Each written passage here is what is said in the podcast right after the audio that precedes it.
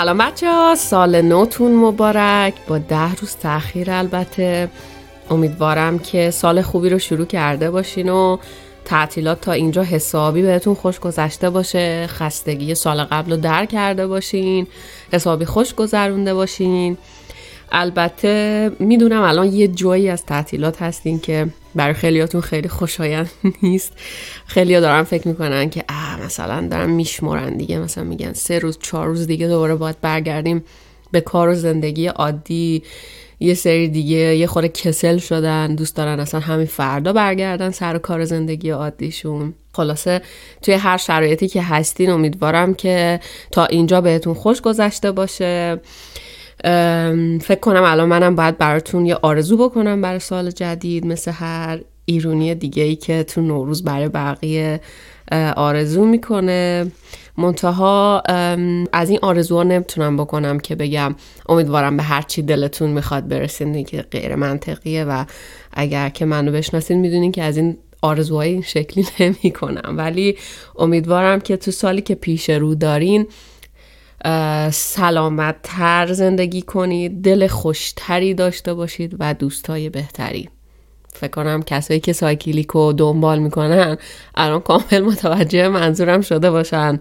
تن سلامتتر بخش جسمی سلامت ما رو تأمین می‌کنه. دل خوش شرایط ذهنی بهتره دوستای خوب شرایط محیطی و ساپورت ها و حمایت های عاطفی بهتره که می‌دونین از سه تا شرط اصلی داشتن سلامت روانه. خلاصه اینجا همه چی ربط داره به سلامت روان.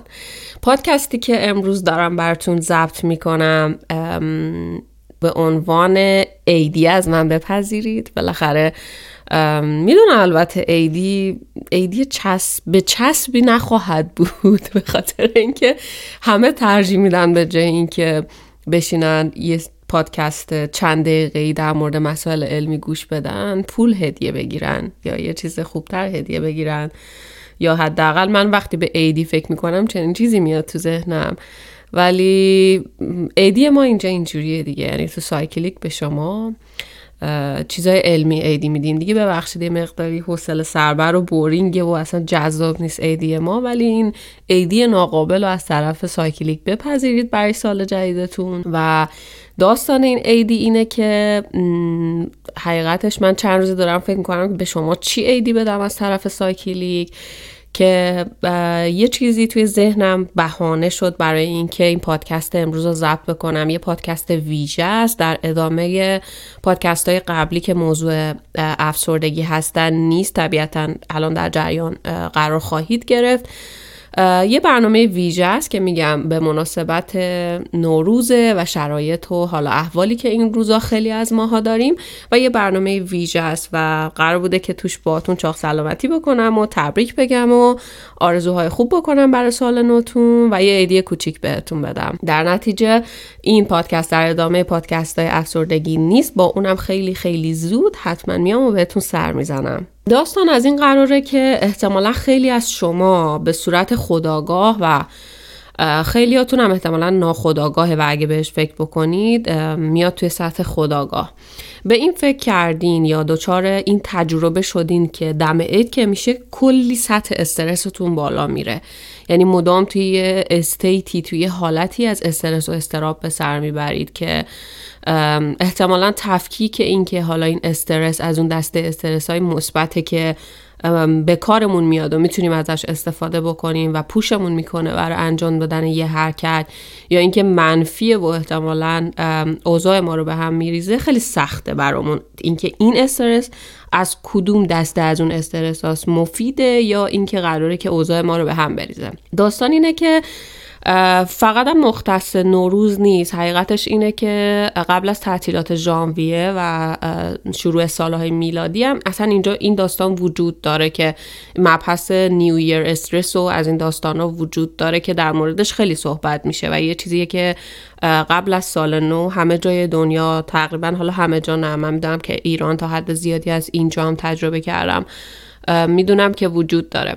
حالا تو همین داستان سال جدید و خوندن در واقع پستای آدم توی فضای مجازی در مورد همین استرس بعضی ها مثلا نوشته بودن ولی نمی‌دونستن که مثلا دلیلش چیه. خب بچه ها خیلیشون به صورت ادبی نوشته بودن متنای قشنگ نوشته بودن ولی به حال همه اینا حساییه که ما وارد ادبیات می‌کنیم دیگه.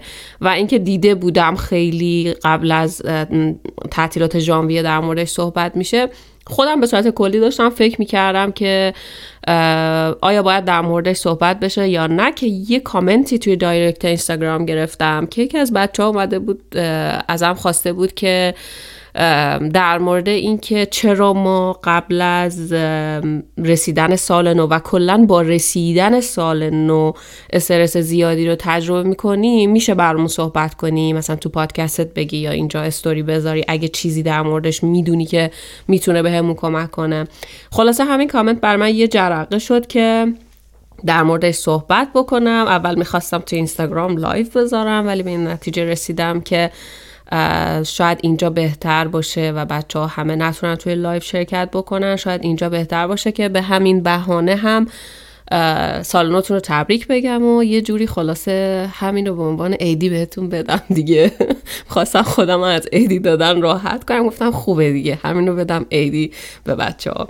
شوخی می‌کنم. ولی واقعا اینو از به عنوان عیدی از من بپذیرید. خب برگردیم سر اصل موضوع. فکر کنم دیگه چاق سلامتی کردم. حسابی داستان از این قراره که داستان در واقع از این قرار نیست. چیه دا این داستان؟ یعنی می‌خوام الان در مورد همین داستان صحبت کنیم. چیه این داستان که استرس ما با رسیدن سال نو بیشتر میشه یا حداقل خیلی این استرس رو تجربه می‌کنیم؟ ببینید یه بخشی از این داستان استرس مربوط به یه چیزاییه که هممون خیلی در موردش می‌دونیم. یعنی اینکه مثلا توی محل کارمون یه عالم پروژه داریم که باید تحویل بدیم یه عالم باید خرید کنیم خونه تکونی کنیم مثلا ما ایرانی ها آب و جارو کنیم. خب حتی همین خارجی هم همینطوری یعنی دیگه بالاخره باید آب و جارو کنن مهمونی دارن گدرینگ های فامیلی می‌گیرن. داستان این که چی بپوشیم حالا می‌خوایم بریم مهمونی چی بخوریم وقتی مهمون میاد چی ببریم وقتی میریم مهمونی.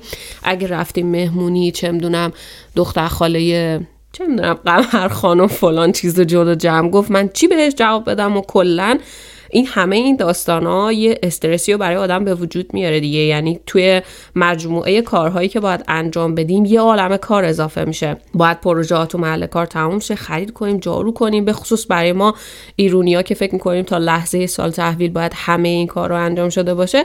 این خودش هرچند که حس خوب و مثبتی داره ولی استرس خیلی زیادی رو ایجاد می‌کنه.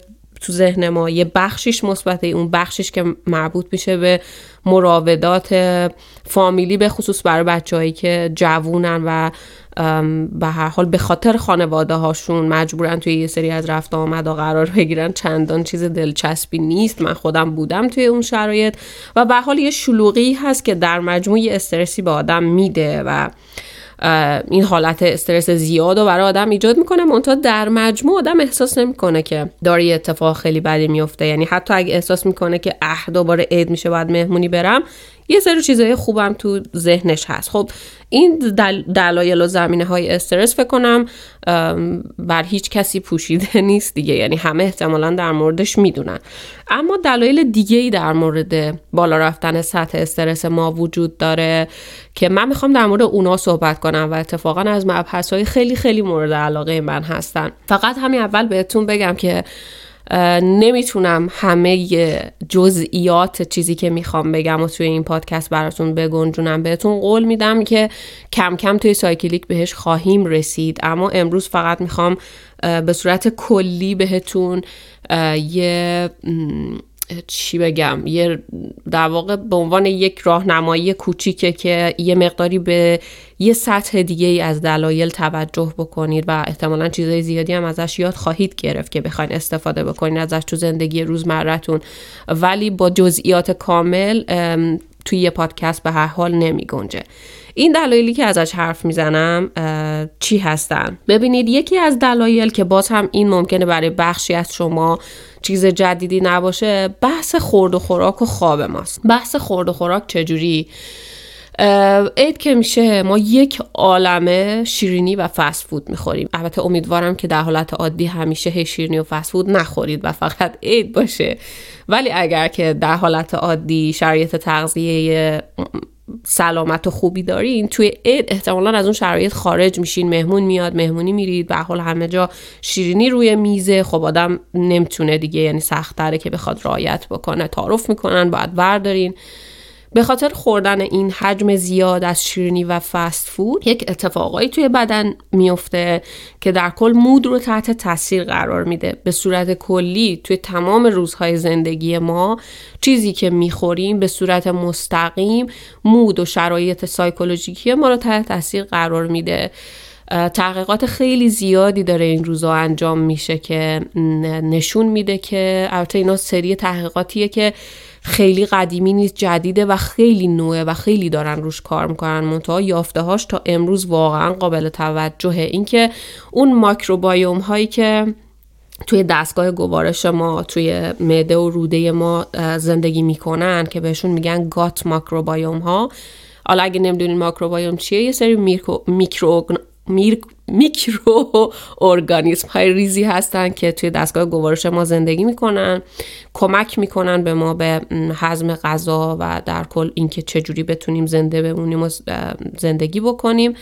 بعضی از اینها مفیدن و به ما کمک می‌کنن واقعا و نمیشه که نباشن و بعضی از اینها مفید نیستن. حالا چجوری اینا میان روی شرایط مود ما تاثیر می‌ذارن؟ مواد غذایی مختلف به شکلهای مختلفی این ماکروبایوم ها رو تحریک می‌کنن که باعث میشن این ماکروبایوم ها موادی رو تولید بکنن و توی جریان خون وارد بکنن که می‌تونه برای ما بسیار مفید باشه و روی مود و در کل سلامت ما تاثیر بذاره و می‌تونه مضر باشه. تحقیقات نشون داده که شکر یکی از اون چیزاییه که شرایط ماکروبایوم های گاتو به هم میریزه و باعث میشه اونا موادی تولید بکنن و اون مواد رو وارد خون بکنن و اتفاقا این مواد از طریق سدهای خونی مغزی از طریق خون به مغز هم وارد میشه و عمل کرده مغز رو به شکل منفی تحت تاثیر قرار میده. و این عمل کرده مغز که میگیم در نهایت اینکه دستور میده چه هورمونی ترشح میشه دستور میده چه انتقال دهنده عصبی ترشح بشه و در کل دیگه اگر شنونده سایکلیک هستین تا امروز می‌دونین که کل مود و حالا احوالات ما یه بخش بزرگیش برمیگرده به هورمون ها و انتقال دهنده های عصبی که توی بدنمون هست. و در مجموع همه اینا باعث میشه که بدن وارد یک حالت و یک مود نچندان مناسبی بشه که به صورت کلی استرسی رو بهش وارد می‌کنه و در کل یه جوری میشه انگار حال آدم زیاد خوب نیست. یعنی مود خوبی رو شما تجربه نخواهید کرد. داستان تغذیه اینجوریه که شیرنی فست فود به خاطر داشتن مواد نگهدارنده خیلی زیاد و کلا غذاهایی که فست فودی هستن غذاهایی که فریزری هستن و شیرنی ها قند ساده این حالت رو توی بدن خیلی زیاد به وجود میارن این داستان یه داستان خیلی طولانی خیلی گسترده است که اگه بخوام در موردش حرف بزنم باید خیلی وارد جزئیات زیستی بشم. که می‌دونم برای شما حوصله سربره یا حداقل باید یه پادکست کامل یا چند تا پادکست کامل رو بهش اختصاص بدم. منتها چیزی که می‌خواستم اینجا بهتون یادآوری بکنم اینه که شرایط تغذیتون رو دست کم نگیرید. توی بحث اینکه احساس کم انرژی بودن بکنید بحث اینکه اون کم انرژی بودن باعث بشه نتونید یه سری از کاراتون رو هندل بکنید نتونید یه سری کارا رو انجام بدین بهتون استرس میده و در کل خود اون تغذیه باعث میشه که از طریق فعالیت ماکروبایوم ها و موادی که وارد خونتون می‌کنن و اون موادی که از طریق خون به مغزتون می‌رسه بعد مغزتون دستوری که به بدن صادر می‌کنه باعث میشه که شما توی یک حالت بعدا توی یک حالت استرسی قرار بگیره. این خلاصه جریانیه که تغذیه چقدر به صورت مستقیم می‌تونه توی مود ما استرس ما انرژی ما حالت افسرده بودن ما نقش داشته باشه. اما یک چیز دیگه که وجود داره خوابه. خدایش این چه عیدیه؟ قشنگ فکر کنم حالتون بد شد از این عیدیه. دیگه بپذیرید دیگه از ما دیگه همین هدیه درویشی هستش. هدیه علمی هستش دیگه. خلاصه بگذاریم رسیدیم به بحث خواب. بحث خواب و خیلی مفصل ازش خواهم گفته سایکلیک. کلا بعد از این پادکست های افسردگی منتظر یه سری پادکست های خیلی خیلی جذابی از سایکلیک باشید چون یه اتفاقات خیلی خوب هیجان انگیزی تو راهه. اما اگه خلاصه بخوام بگم خواب. خواب که دیگه خودمون می‌دونیم دیگه. عید که میشه دیر میخوابیم دیر بیدار میشیم روز میخوابیم زیاد خواب وسط روز داریم. اصلا همه چی تو خوابمون به هم میریزه. به صورت کلی هم چند تا چیزه که بدن آدم رو کنترل می‌کنه تغذیه است نور و خواب این سه تا عامل سه تا از اصلی ترین عواملی هستن که کل سیستم ما رو تنظیم می‌کنن. شما بسته به اینکه کی میخوابید و کی بیدار میشین کل سیستم بدنتون تحت تاثیر قرار می‌گیره. چون هورمونا و انتقال دهنده های عصبی ما بر اساس ساعت خواب و بیداریمون ترشح میشن یا نمیشن. در نتیجه وقتی که شما ساعت خوابتون به هم میریزه کل سیستم بدنتون به هم میریزه کل زیست بدنتون به هم میریزه. به خاطر همینه که بدن وارد تجربه استرس میشه. به خصوص وقتی که صبح دیر بیدار میشین تحقیقات زیادی هست که نشون میده. میگم باز من وارد جزئیاتش نمیشم. ولی وقتی که صبح دیر میدار میشین به خاطر بحث نور زیادی که یهو از طریق سلولای چشم وارد بدن میشه کورتیزول خیلی زیادی ترشح میشه و نسبت به اینکه مثلا صبح زودتر بیدار می شدین یهو بدن با یه استیتی از استرس خیلی بالا مواجه میشه. و این اتفاقیه که توی کل دوران عید برای ما میفته و دیر بیدار میشیم بد میخوابیم مودمون عوض میشه و اتفاقات این شکلی. این از بحث خواب. پس یکی تغذیه بود و یکی هم بحث خواب بود. احتمالا در کنار اون چیزای دیگه ای که گفتم مدل دختر خاله ام قمر این رو هم خیلیاتون احتمالا می‌دونستین. ولی اینکه حالا چطوری میاد واقعا غذا؟ چقدر می‌تونه تاثیر بذاره؟ غذا خیلی می‌تونه تاثیر بذاره. یا اینکه خواب چقدر می‌تونه تاثیر بذاره؟ خواب خیلی می‌تونه تاثیر بذاره. اینو نمی‌دونستین احتمالا تا این حد مستقیمه یا اینکه اصلا چجوری کار می‌کنه. جفت این دوتا تغذیه رو که گفتم خواب رو هم گفتم. از طریق تنظیم سیستم بدن که تنظیم هم خودش از طریق هورمون و انتقال دهنده های عصبی میان به صورت کلی استیت و حالت جسمی روانی ما رو عوض می‌کنن. اون دوتا موضوعی که گفتم خیلی مورد علاقه خود من هستم واقعا بحث تغذیه و خواب هست. منتها یک موضوع دیگه ای هست که اون رو می‌خوام امروز بیشتر در موردش حرف بزنم و با جزئیات بیشتری واردش بشم. خیلی بحث مورد علاقه منه. بحث هدف گذاری و عادت سازیه که معمولا با شروع سال نو خیلی اوج می‌گیره. همه جا هم در درون ما هم در بیرون ما شکل می‌گیره واقعا. و خیلی زیاد باهاش مواجه میشیم. موضوعیه که خیلی مورد علاقه شخص خود من بوده به خاطر اینکه منم مثل خیلی از شما بنده عادت بودم. همیشه تو زندگیم الانم هستم و عادت های بدی داشتم که سالها برای از بین بردنشون تلاش کردم. عادت های خوبی بوده که همیشه دوست داشتم به وجود بیارم برام خیلی سخت بوده. مثل خیلی از شما بارها بارها به در و دیوار کوبیدم که یه عادتی رو به وجود بیارم شکست خوردم در مورد بعضیش موفق شدم. منتها از روزی که کلا زمینه های زیستی و روانی شکیری عادت و هدف گذاری رو به صورت جدی و علمی دنبال کردم. اصلا دنیای من عوض شد. دنیای تغییر عادت برای من عوض شد و یه عادتهایی رو که اصلا دیگه بر من عادت نبودن. بخشی از پرسونالیتی من شده بودن. مثل مثلا قضیه خواب چون من خیلی خواب بدی داشتم شب دیر میخوابیدم صبح خیلی دیر بیدار می‌شدم. و فکر نکنین چیزایی که به شما میگم و خودم از روز اول می‌دونستم نه واقعا. خود من با این مسئله مشکل داشتم و بخشی از پرسونالیتیم بود و شده بود یعنی یعنی باورم این بود که من اینجوری هم دیگه من نمی‌تونم اینو عوض کنم. ولی گفتم از روزی که واقعا وارد دنیای علم شدم و سعی کردم زمینه های علمیش رو پیدا کنم اینکه کار کرده بدن و روان ما توی ایجاد عادت و توی هدف گذاری چیه تونستم یه جور خیلی خیلی متفاوتی عمل بکنم. حالا همه این حرفایی که می‌خوام در ادامه بزنم بعض وقتا بعضیا میگن خب مثلا چه اهمیتی داره که ما اینا رو بدونیم؟ مثل هر موضوع دیگه ای که من تا حالا در مورد صحبت کردم در مورد هدف گذاری و بحث عادت هم یه سری آدما خب خوششانسن دیگه. یعنی واقعا نمی‌تونی اسمشو چیز دیگه ای بذاری خوششانسن و با یک ژنتیکی به دنیا میان یا توی یک محیطی به دنیا میان که طبق اصولی که علم برای آدم تعریف می‌کنه و توی تحقیقات علمی به اثبات رسیده اونا همونطوری از اول همونطوری زندگی می‌کنن. یعنی مثلا اگه قرار بوده که یه کاری صبح انجام بدن صبح انجام دادن از اول به خاطر سبک زندگیشون یا اگه قرار بوده یه چیزی رو بخورن یا نخورن به صورت کلی به خاطر بحث ژنتیکشون از اول اینجوری بودن. خب همه شانس ندارن که بخوان توی محیطی قرار بگیرن از روزی که به دنیا میان یا از روزی که می‌خوان در واقع شخصیتشون رو شکل بدن. چنین محیطی یا چنین ژنتیکی داشته باشن از جمله خود من و برای به دست آوردنش باید تلاش کنن مطالعه کنن آزمون و خطا کنن. در نهایت هم یه سریش اتفاق میفته یه سریش ممکن هرگز اتفاق نیفته. حالا داستان چیه که من همه اینا رو میگم؟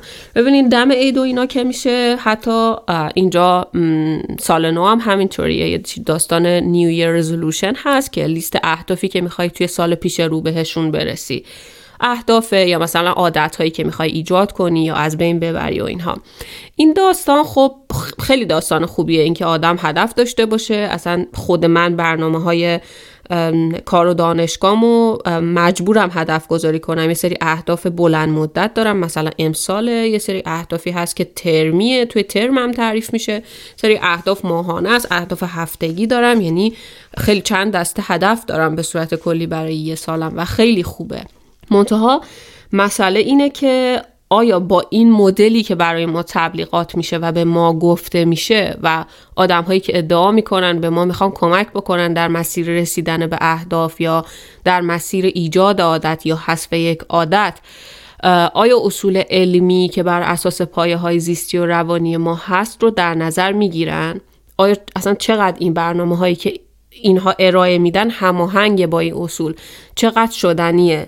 خیلی از ماها رفتیم دنبال اینا و به در بسته خوردیم و تجربه کردیم. منتها داستان اینجوریه که آدمی که میره دنبال این چیزا معمولا یه ویژگی هم داره که هی خودش رو نقد می‌کنه. یعنی مثلا فکر کنه یک چیزی رو خودش اشتباه انجام داده که نشده ولی فلانی شده. یا مثلا یک عدم توانایی خودش داره. یعنی توی قیاس آدم همیشه چون دلایل رو نمی‌دونه فکر می‌کنه خب من حتما اگر که فلانی این کار رو انجام داد تونست اون هدف رو ایجاد کنه من یه داستانی دارم من یه مشکلی دارم که نتونستم اینو انجامش بدم. من امروز می‌خوام در مورد همین حرف بزنم.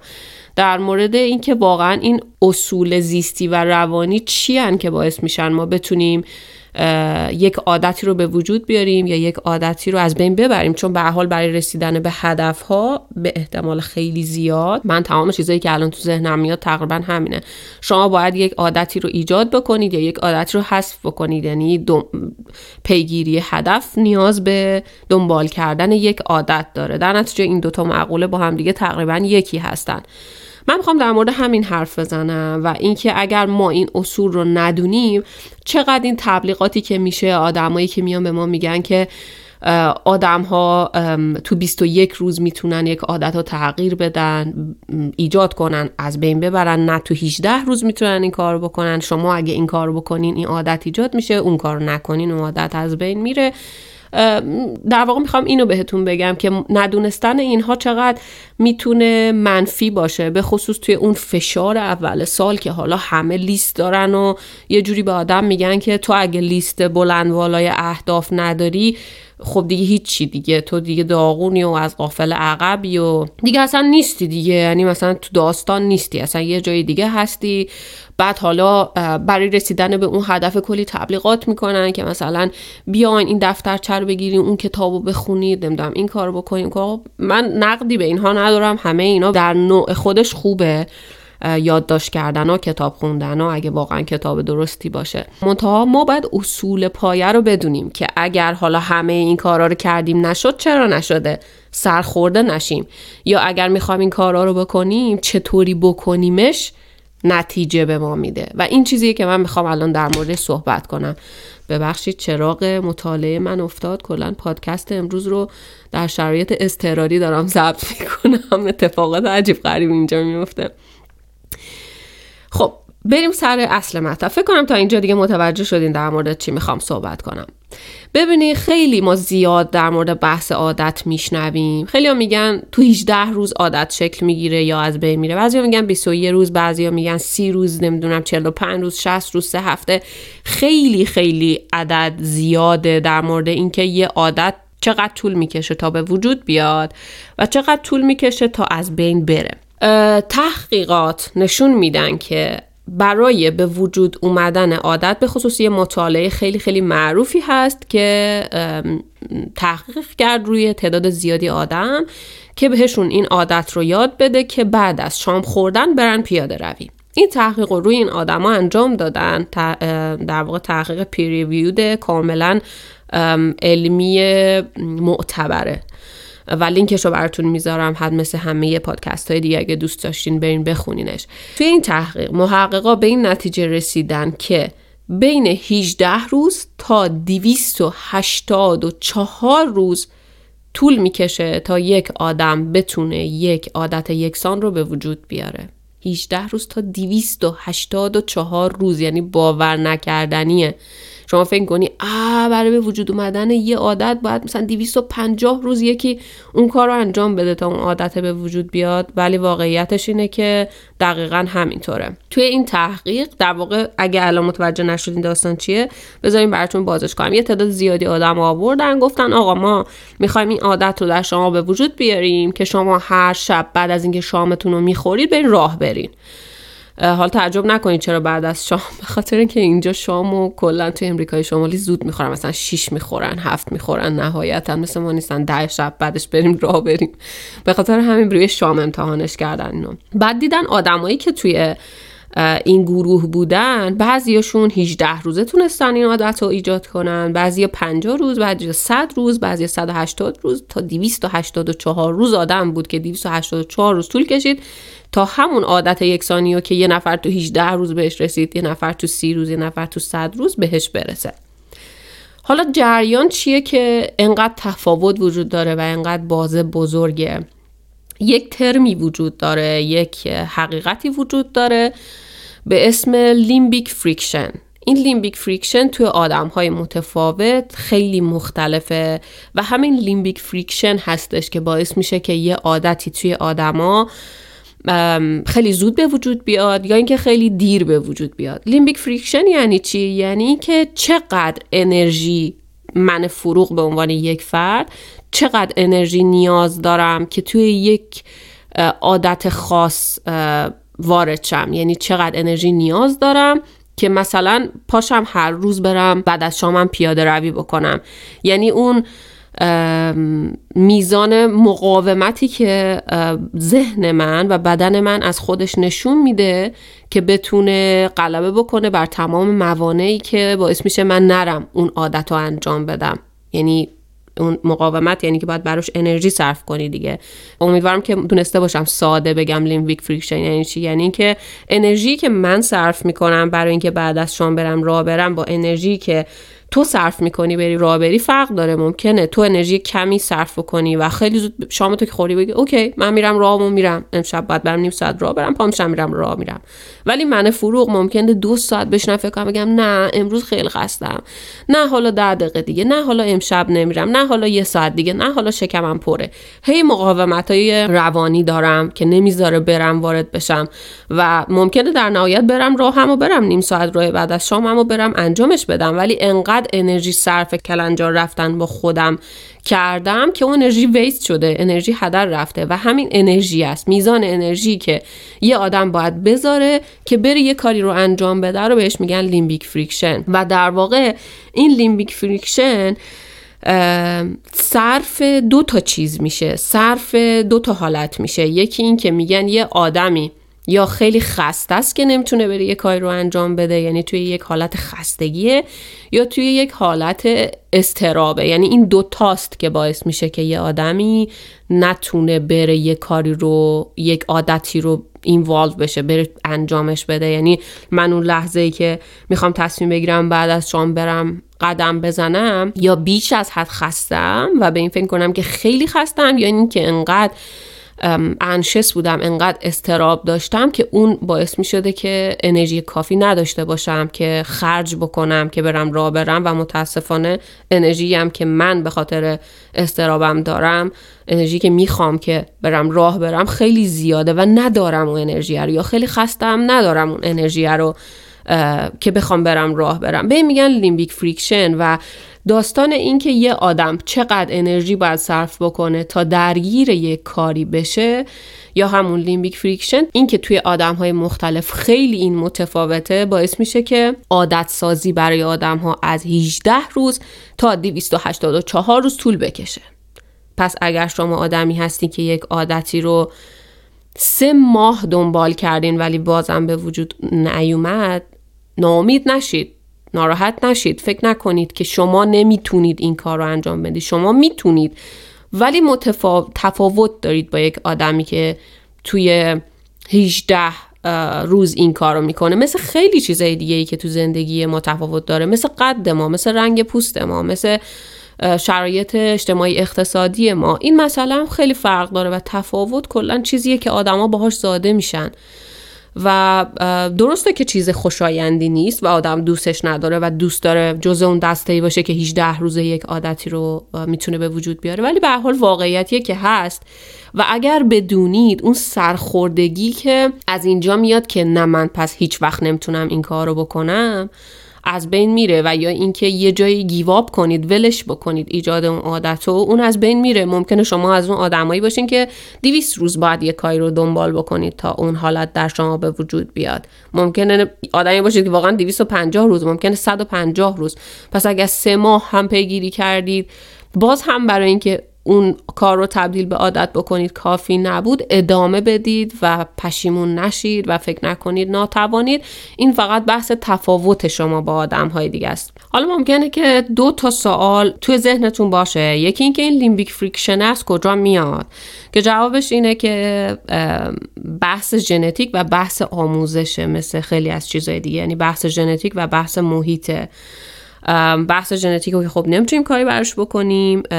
بحث مثلا می‌خوام براتون یه مثال بزنم مثلا توی بحث ورزش و تحرک بعضی از آدما به صورت کلی آدمایی که پرتحرک ترن به خاطر همین اینگیج شدنشون توی تمرین های ورزشی راحت تره بعضی از آدما کم تحرک ترن اینگیج شدنشون توی ورزش سخت تره و این حالت ژنتیکی به وجود میاد.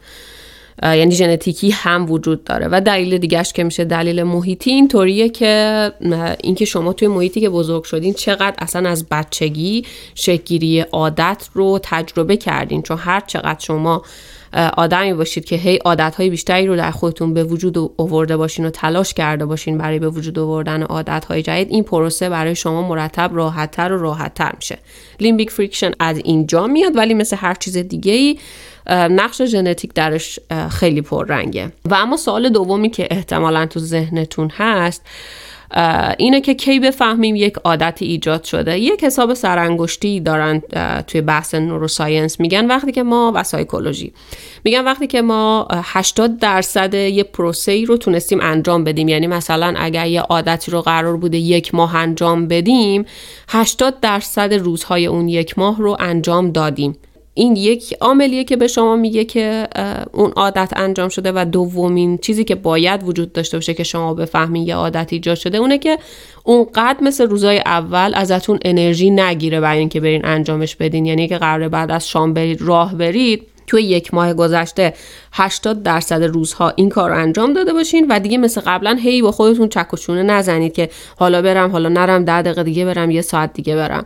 و اونجاست که شما می‌تونید مطمئن باشین که اون عادت در شما به وجود اومده. حالا در ادامه این ایدی نچسب علمی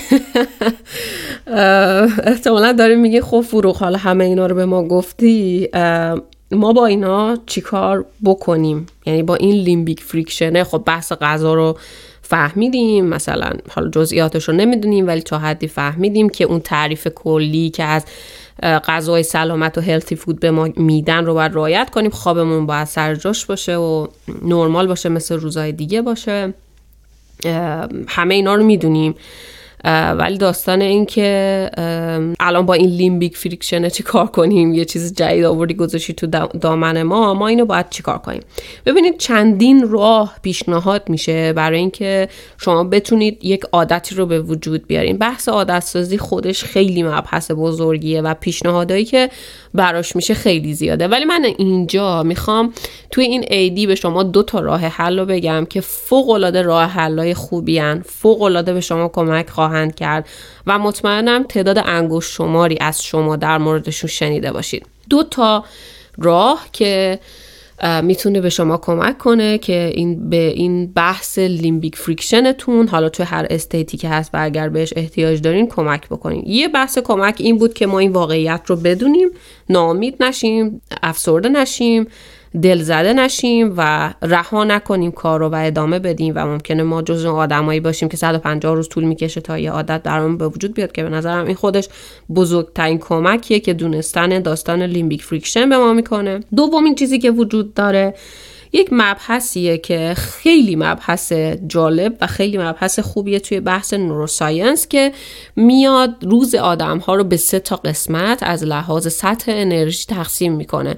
میگه مثلا شما اگر صبح بیدار میشین ساعت 6 صبح 6 تا 12 ظهر شما یه state از لحاظ سطح انرژی و روانی دوازده ظهر تا 6 عصر شما یه state و 6 عصر به بعد تا قبل از خوابتون یه state دیگه. یعنی چی؟ یعنی اینکه شما بیشترین سطح انرژی رو به خاطر ترشح هورمون‌ها و انتقال دهنده های عصبی مختلف و جمله کورتیزول. بیشترین سطح انرژی رو بیشترین هوشیاری رو بیشترین آمادگی رو توی صبح توی 5 6 ساعت اول صبح تجربه می‌کنید. در نتیجه اگر که می‌خواین یک عادتی رو به وجود بیارین که انرژی خیلی زیادی از شما می‌گیره از لحاظ جسمی و روانی به خصوص مثلا مثل شروع کردن دویدن شروع کردن یه ورزش یا کارهای این چنینی که از شما انرژی خیلی زیادی می‌گیره. بهترین کار اینه که شروع این عادت رو تا زمانی که شکل بگیره و تا زمانی که به اونجا برسه که از شما برای وارد شدن بهش اونقدر انرژی نگیره اونو توی state اول روانی روزتون بذارید. زمانی که بیشترین سطح انرژی رو دارین و انرژی دارید که خرج کنید. یعنی اگه اون limbic friction لعنتی اومد و نذاشت نذاشت شما وارد اون کار بشین نذاشت شما برین ورزشتون رو بکنید شما اونقدر انرژی دارین که خرج limbic friction بکنید و بتونین engage بشین تو اون فعالیت. همین اصلی که وجود داره. میگه حالا اگر یه عادتی هستش خب ما نمی‌تونیم همه عادت رو بذاریم صبح زود شروع بکنیم که بالاخره کار زندگی هم داریم. در نتیجه باید دسته بندی کنیم. میگه حالا اگر یه عادتی دارین که اونقدر مثل ورزش و حالا هر عادتی که شما خودتون دنبالش هستین که خیلی سخت بوده تا حالا براتون انجام دادنش و شکل دادنش. اگه اونقدر سخت نبود مثل این مثالایی که زدم که بخواین صبح بذارینش مثلا مثل اینه که سری آدمایی مثلا می‌خوان یه زبان جدید یاد بگیرن یه کلاس آموزشی برن یا مثلا بعضی دوست دارن روزانه نویسی کنن داشتای روزانه بنویسن این چیزایی که اونقدر دیگه انرژی نمی‌گیره. میگه اینا رو بذارید توی state دومتون که بدن همچنان انرژی داره ولی حالا اونقدر انرژی زیاد نیست. ولی خب این کارا هم انرژی اونقدر زیادی احتیاج نداره. اینا رو بذارید تو state دوم.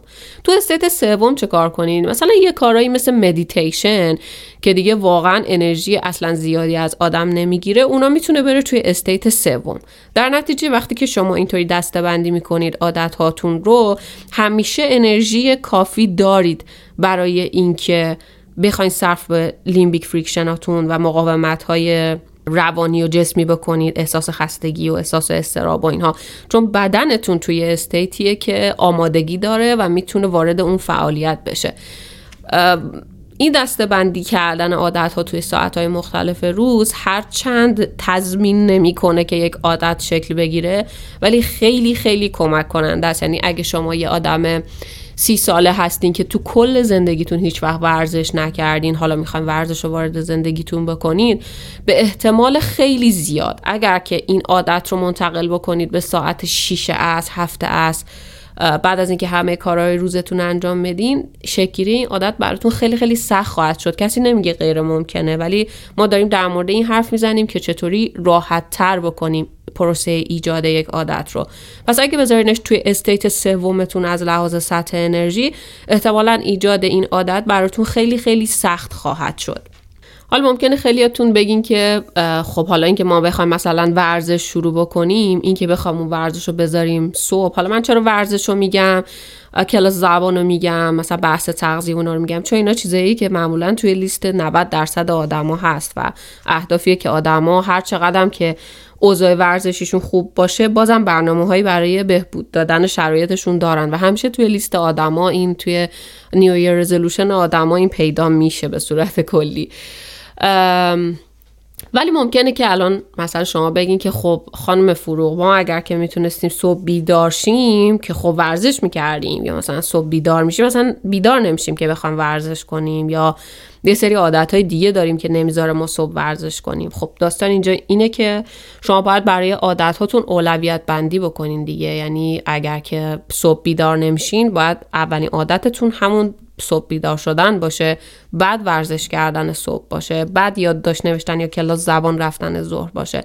داستان اولویت بندیه اینکه هر کسی با توجه به اولویت و اهداف و شرایط زندگیش چه چیزی براش توی اولویت قرار داره. اما همونطور که بهتون قول دادم دو تا مسئله هست که می‌تونه بهتون کمک بکنه که به این داستان limbic friction فائق بیاین. آره فائق بیاین.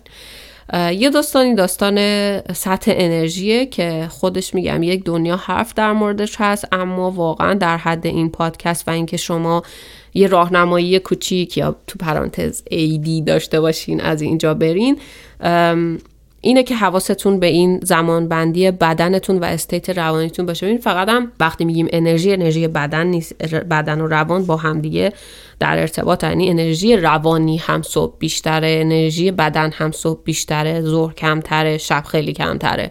هر دوتا این انرژی ها باید وجود داشته باشه که ما بتونیم مقاومت ها رو جلوشون بیستیم و یک عادت رو ایجاد کنیم. اما مورد دوم چیه؟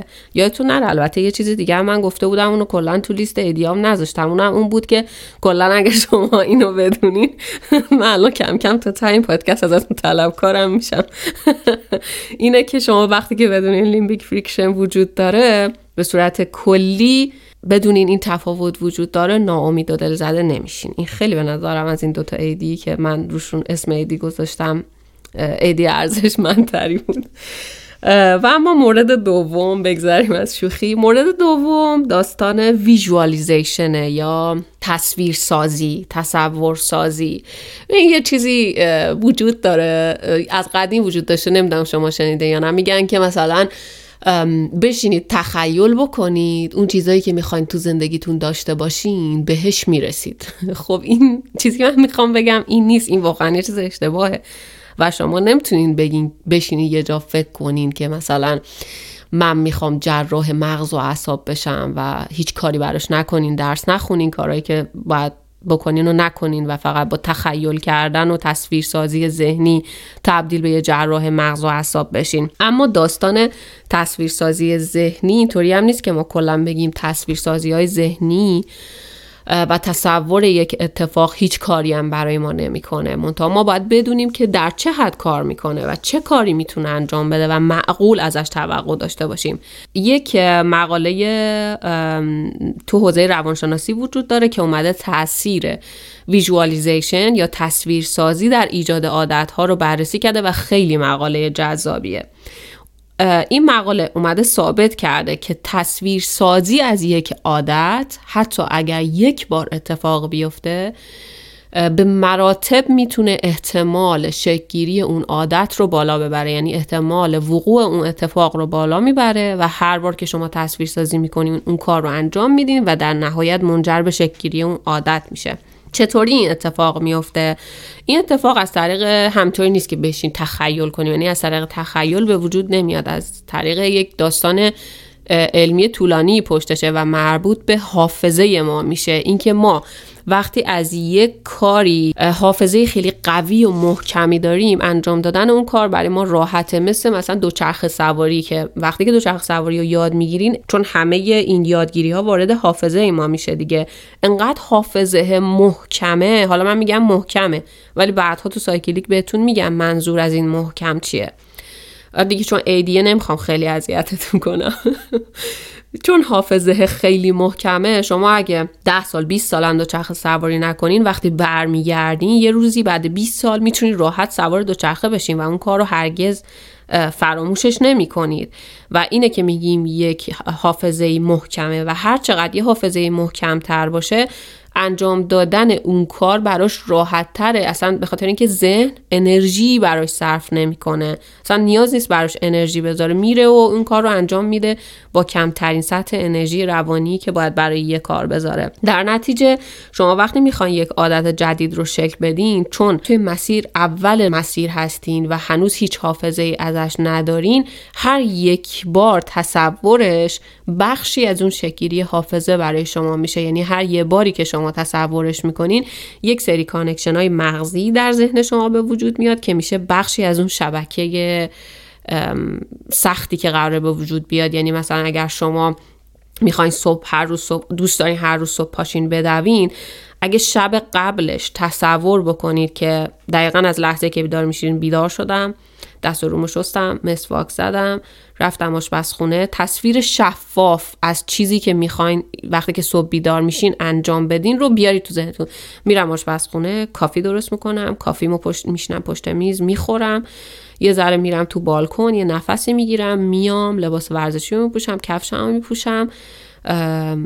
گرم می‌کنم میرم بیرون میدوم. امروز این مسیر رو انتخاب می‌کنم. انقدر دقیقه میدوم تصور می‌کنم خودم اون توی اون تریلی که قرار بودم یا اگر رو ترد میلم یا هر چیزی برمیگردم. وقتی برگشتم لباسمو در میارم دوش می‌گیرم میرم میشینم. پشت میز کارام می‌کنم. به این میگن تصویرسازی و باید شفاف و واضح باشه از موقعیتی که قرار صبح فردا توش قرار بگیرین.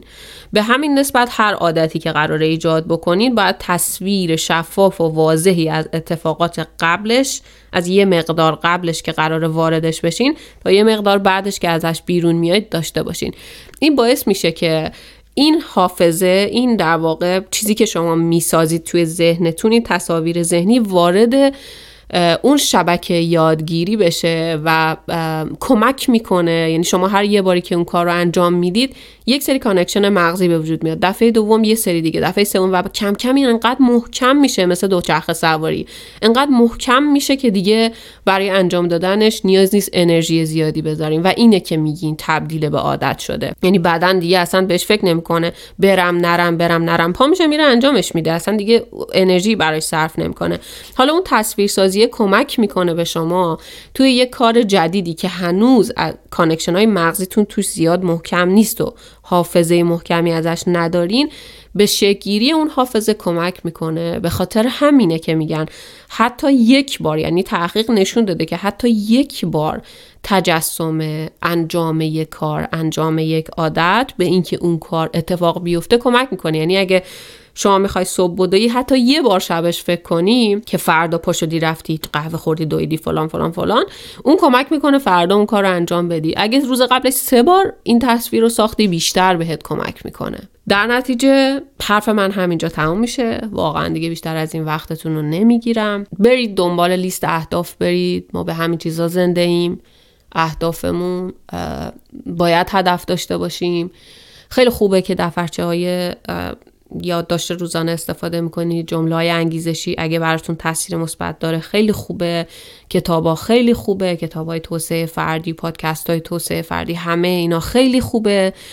اما می‌دونم که برای همه به یک اندازه خوب نیست. اونقدری که به بعضیا کمک می‌کنه شاید همون اندازه شاید بیشتر شاید کمتر.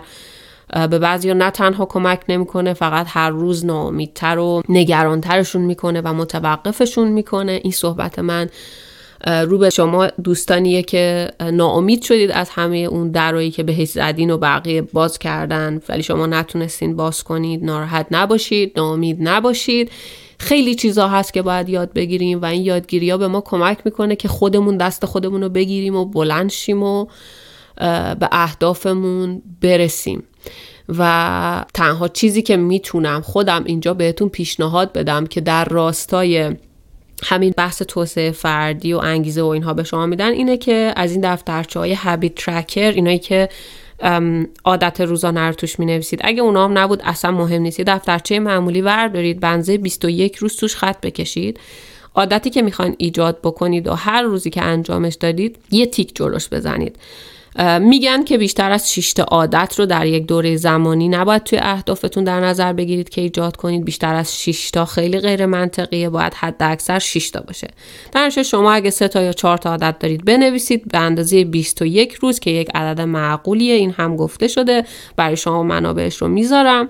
21 روز تیک بزنید. اگر تونستین توی اون 21 روز هر روز اون کار رو انجام بدین اون کار انتهای اون 21 روز به احتمال خیلی خیلی زیاد برای شما تبدیل به یک عادت شده. اگر نگاه کردین دیدین روزای خیلی زیادی نتونستین انجامش بدین منتقلش بکنید به یه دوره 21 روزه دیگه و 21 روز دیگه انجامش بدید اگه بازم نشد 21 روز دیگه. اگه بازم نشد 21 روز دیگه. و یادتون نره که یه سری آدم برای که بتونن راه رفتن بعد از شام و برای خودشون تبدیل به عادت بکنن 284 روز تلاش کردن ولی امروز که ما اینجا نشستیم همون آدما هر روز دارن بعد شامشون راه میرن. من واقعا پادکست رو اینجا تموم می‌کنم. امیدوارم که این ایدی کوچیک از من بپذیرید. امیدوارم که سال خوبی پیش رو داشته باشین. سلامتی بیشتر دل خوشتر دوستای خوبتر. تا به زودی. خوب